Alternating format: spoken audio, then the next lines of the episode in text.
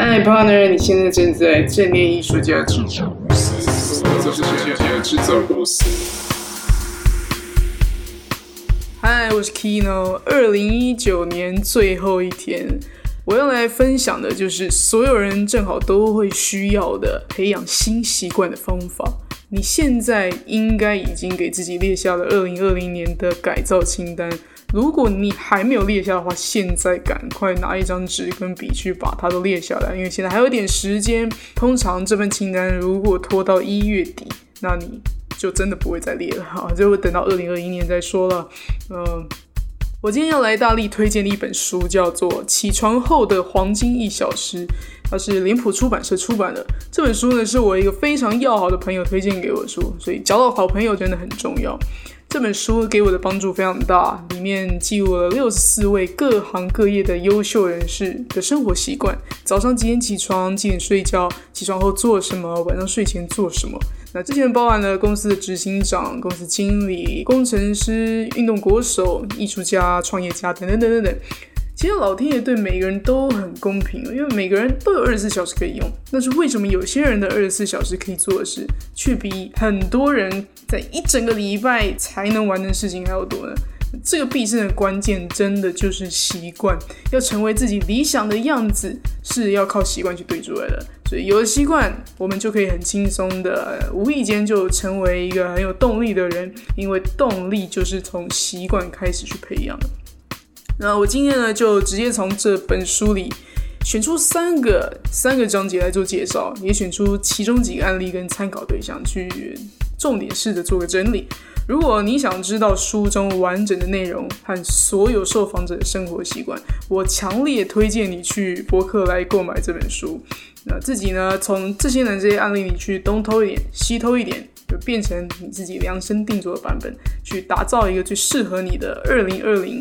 全新生活习惯，真的强力推荐，好吧？强力推荐。如果你愿意给我一点点犒赏，呃，答谢我做这篇节目的话，请你一定要从我的脸书粉丝专业或是 YouTube 频道下方的链接去博客来购买，这样我就可以分到一点点博客来的好书推广酬劳，呃，就算是一个奖励，虽然不多，就当做是请我喝杯咖啡，支持好书，支持我也支持你自己，可以获得一个全新的二零二零年。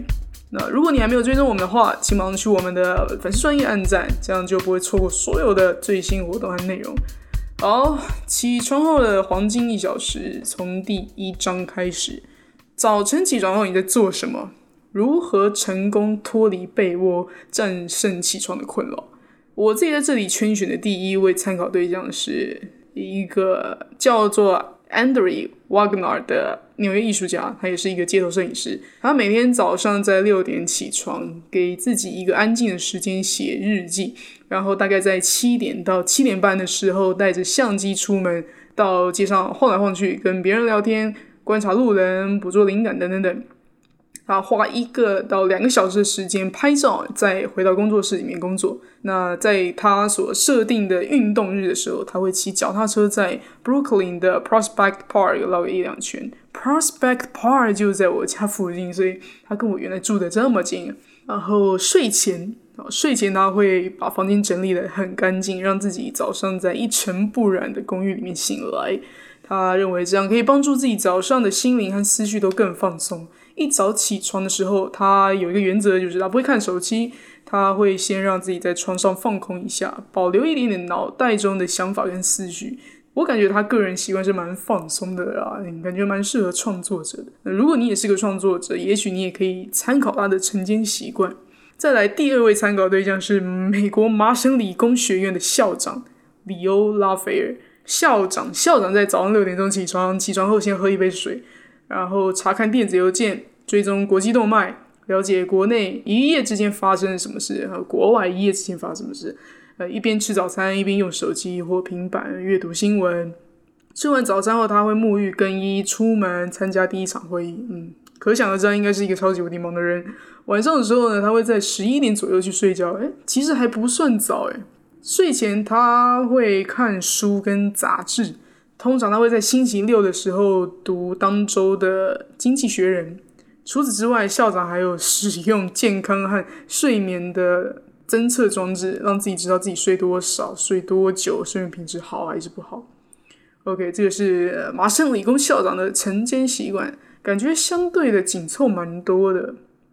可能是毕竟身为呃一个国际重要学院校长的身份，时间是真的蛮宝贵的啦。除非真的有必要啦，呃，毕竟人家是麻省理工的校长，对不对？我我个人觉得，除非真的有必要，不太建议早上一起床就看手机看新闻。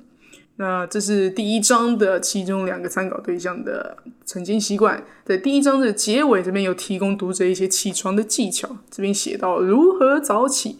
如果你平常都是睡到中午才起床的人，或者睡到下午才起床的人，突然要你明天改成早上七点就要起床，实在是太不人性了。所以呢，这边说的方法就是，你可以用循序渐进的方式引导你的身体，每天都比之前早起一点点。也就是说，从明天开始，你可以尝试比平常早起五分钟，就这样维持一个礼拜，再调整成比平常早起十分钟，比平常早起二十分钟。虽然这个练习节奏听起来很慢，但是养成新习惯最简单的方法就是在旧的习惯里面加入一些些微小的改变，这样呢，你身体才不会一下子突然觉得不能负荷就完全放弃。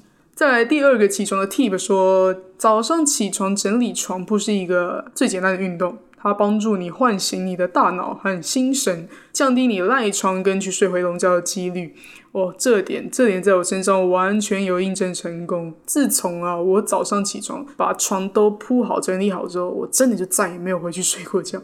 最大原因第一个是我不想要破坏我已经整理好的床，因为看起来很美观嘛。而且开始工作的时候，看到我旁边的床整理很干净，我就更能专注在我的工作上。好，在第三个 tip 说，摆脱背景的杂音。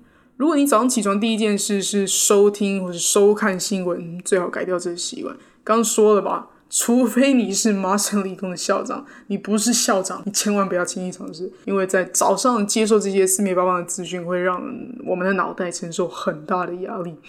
很容易，你的一整天就会带来比较多的负面影响。取代早晨广播或者早晨新闻，有一个很好的办法，其实就是听音乐啊，听古典乐啊。尤其这个古典乐为什么这么棒呢？因为古典乐可以安定心神，它呃不会太嘈杂，也不会太有太多情绪，它不会是一个起伏动态很大的旋律。我自己呢，也会在早上起床后喝咖啡啊，边晒太阳的时候边听古典乐。这会让我的早晨充满一种美好的印象，那我的工作效率也就因此真的提升了不少。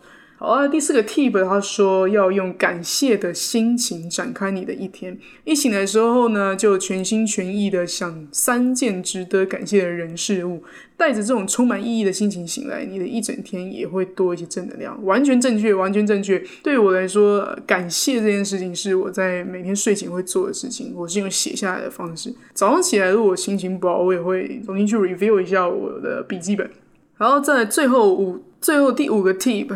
拒绝贪睡闹钟，不要去设定贪睡闹钟，把闹钟改放到房间以外的地方，或者呃比较远的地方，是一个需要你站起来要走好几步路才可以关掉的地方。起床按闹钟这个行动，他说会让身体促进血液循环，让你更容易清醒起来。加上如果如果你都已经站起来走到一个离床铺有点远的地方，你要再去按掉贪睡闹钟，其实根本没有意义，对吧？啊，就还不如起床吧。OK。那进入第二个章节，第二个章节这边提到如何提升专注力和生产力。其中一个参考对象是一个作者，叫做 Ryan Holiday。他早上八点起床，他有一个最简单的原则，是在看电子邮件之前，一定要先完成一件事，比如说洗澡、长跑或是写日记。通常他会花一到两个小时去写作。那我觉得 Ryan 超棒，他没有设定贪睡闹钟，所以他超棒。他选择在一个自己适合的时间起床。什么叫做自己适合的时间起床？就是他自己去实验他的身体时钟。如果他发现这个时间没有用，他就会再换另外一个起床的时间。然后他也会不让自己无意义的熬夜，该睡觉的时候他就去睡觉。运动方面呢，Ryan 通常选择在下午运动，他会到湖边去慢跑或者去游泳。他也会给自己设定一个混合健身日，这一天呢，他会去上一个傍晚的全方位体适能训练课。哇哦，我个人很喜欢 Ryan 一早起床，先用一个比较激烈的方式让自己苏醒，然后全心全力投入一个工作一到两个小时。所以，呃，我在我自己的晨间习惯里面也是一样，我起床之后，先放松完我的身心灵，我就会直接换衣服，让自己正式进入工作状态一到两个小时。因为我完全不能接受自己一大早就要去流汗啊，就要去洗澡，所以我跟 Ryan 一样，都喜欢做完事情之后再去运动。另外一个参考对象是美国投资集团 Caprock 共同创办人和董事总经理 Matthew Weatherly White。Matthew Matthew 很幸运是一个不用靠闹钟就可以醒来的人哦，这真的是超能力吧？呃，他一醒来就会边煮开水，然后一边在脑中重新把一整天的行程预想过一遍，检查行事历，浏览电子邮件啊，确定睡觉的时候有没有什么紧急的事情突然跑出来，然后他会进入一个他自己。他自己称之“白色空间”的工作状态。这个白色空间是长达四个小时的工作时间。呃，在这个四个小时里面，他会重新支配所有的工作内容，会针对当天的呃前后优先顺序，然后在一个没有人打扰的状态下完成这些工作。我觉得 Matthew 的方法很适合那些不习惯每个小时都要像机器人一样去做一个设定好的事情的人。如果你是这样的人，你可以用 Matthew 的方式。给自己一个四个小时的白色空间，让自己在这四个小时时间里面弹性的去调整每一天要处理的工作内容。那这一章的结尾一样，提供了一个帮助你早晨快速进入生产状态的方法。第一个是前一晚你拟好代办清单，你就可以有效的减轻隔天的决策疲劳。有一个最重要的代办事项后，你就不需要一早起来就要劳心劳肺的去思考待会要做什么，做完这要之后要再做什么。这些其实都是很耗能量的一个决策。我们应该把这些能量去留给真正的工作，而不是去思考一早起来还要去想这么多东西。再来啊，在你拟好的清单里面呢，要先做最重要的事情，要先排出一个优先顺序。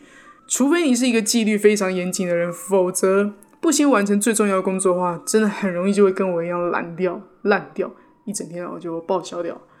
好，再来呢，第三章这边提到是运动，但是因为我个人不是一个对运动非常感兴趣的人，所以我觉得你这边我要跳过。如果说你想要看更多关于这些成功人士的运动规划，欢迎去购买这本书哦。好，那我直接跳到第四个章节。第四个章节，因为他谈到我最喜欢的冥想。关于晨间冥想可以帮助我们什么呢？讲到冥想，真的种类非常多，有动态的啊，有静态的啊，有呃宗教性的，也有运动型的冥想，像是瑜伽这种系统，我觉得是非常的运动型。那我们今天在这里聊到的是比较广泛的，比较 general，就是。只要能帮助你达到静心的状态，就是我这边所称的冥想。这里的第一个参考对象是皮克斯的动画工作室和迪士尼动画工作室的总裁 Ed Cartmel。哦，原来皮克斯和迪士尼的总裁就是同一个人啊，太厉害了。OK，艾德的呃晨间习惯是五点四十五分到六点十五分起床，好早啊。他起床是用渐进式的闹钟，这种闹钟是会。一开始很小声，然后越来越大声，越来越大声。你没有按掉它，就越来越大声。通常他说他在闹钟第一声响时就会按掉，就会起床按掉。他说如果直接使用那种一下就很大声的闹钟，只会让人很想按掉，赶快回去睡觉。所以渐进式闹钟是他认为很好的选择。起床后呢，他会下楼煮咖啡，他会煮三杯浓缩咖啡和三茶匙的可可粉和三茶匙的代糖。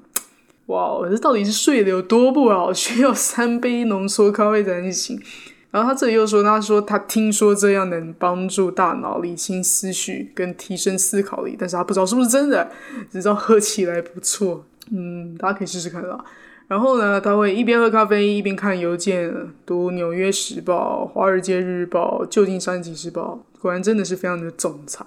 那冥想的部分呢？他每天都会在运动前冥想三十到六十分钟，主要的是内观冥想，例如专注在呼吸上。学习让脑袋中的声音安静，听起来是很简单，但执行上来其实非常困难，没有错。但是就是因为这样的练习，你才可以在各种困难的工作上可以静下心来，或者是冷静下来，有更多的思考的余裕。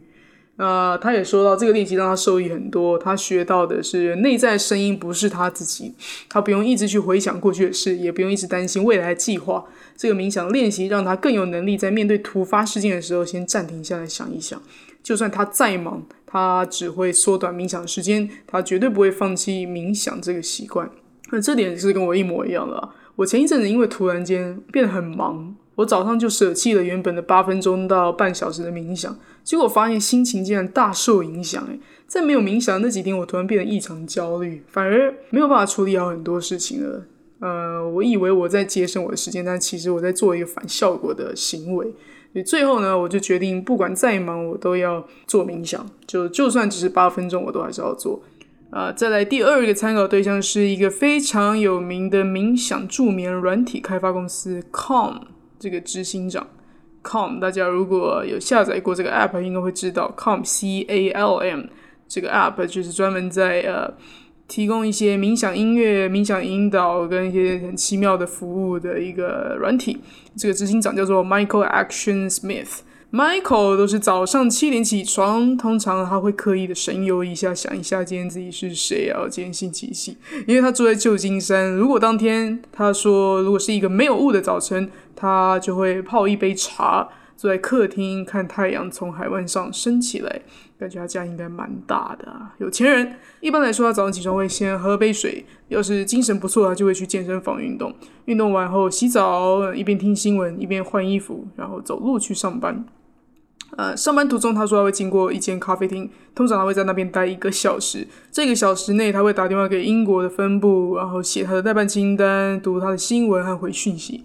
Michael 说他很喜欢早上自己坐在咖啡里面工作的感觉，他觉得在家和在办公室以外的地方，如果有个小空间，就能让他更静下来思考。再来，关于睡前习惯，他说他会把手机调成飞行模式，充电，把荧幕朝下放在床边的地板上。那关于冥想的部分呢？Of course，他身为 Calm 的执行长，当然有使用他们自家的 App 城市啊。这边我觉得很酷的是，这个城市居然可以进行团体冥想，诶。他说这是一个每天有不同的主题，大概维持十分钟的冥想过程，没有细说这个过程是什么。如果大家有兴趣，可以去下载看看。到了晚上呢，他说如果他觉得压力很大，脑子一直停不下来的话，他会去泡澡。此外呢。除非有什么紧急事件，或是正值他们的产品发表会，不然他通常出门前不会开手机，他会一直等到到了咖啡厅之后才开手机。那第四章最后面呢，建议读者可以除了做冥想以外，安排一个冥想之后的活动，因为冥想嘛，冥想就是一个很适合拿来触发另外一个专注力的过程，去帮助你把冥想的收益发展到最大。比如说你在冥想之后去写作、去思考，或者去安排一些比较需要复杂逻辑的计划。其实我觉得冥想也真的不用太复杂啊，冥想也可以是写日记啊，或是前面提到整理床铺啊，或是趁你在路上还在大塞车的时候啊，呃，或是要呃排队排很长队伍的时候啊，这些时候都是你可以让自己静下心来转移自己情绪的时候，就跟所有晨间习惯一样啊，不用太拘泥一个特定的形式，也不用去完全遵照别人的原则，因为只有你自己最了解自己适合什么样的冥想和静心方式。好了，那后面呢？还有第五章到第十章内容，分别是第五章提到的睡前习惯，第六章提到睡眠品质的保养。第七章提到如何在有小孩的状态下还能优雅维持你的晨间习惯。第八章提到如何照顾自己，如何对自己进行每一天的自我关爱。第九章提到如何在旅行时或是不在自己家的时候还能坚持自己的习惯。第十章提到调整和适应环境，接受无法达成理想中的习惯和那些不完美的部分。以上这三个章节就是《起床后的黄金一小时》这本书，我帮你做的简单的介绍。如果你喜欢今天的内容呢，也可以分享给你觉得需要的人。那因为我没有办法把第五章到第十章都全部讲完，所以如果你想知道更多书的内容，不要忘记透过粉丝专业或者 YouTube 的博客来连接去购买哦，间接的请我喝一杯咖啡好吗？那在这边呢，我就预祝你成功拥有一个全新的生活习惯，在二零二零年成为一个你想成为的人。OK，终于节目做到第十集。感谢你的收听和支持，这是二零一九年一个最完美、最圆满的落幕。那在尾声呢，我要预告一下，二零二零年的一月开始，真灵艺术家制造公司会有一个全新的节目计划跟内容，请大家好好期待，继续追踪我们。现在是纽约时间十二月三十号，我要送给各位二零一九的最后一个礼物，也就是我每天早上起床会固定听的一首古典乐。这首曲子叫做《My Flost My Country Number Two》。我们明年见了。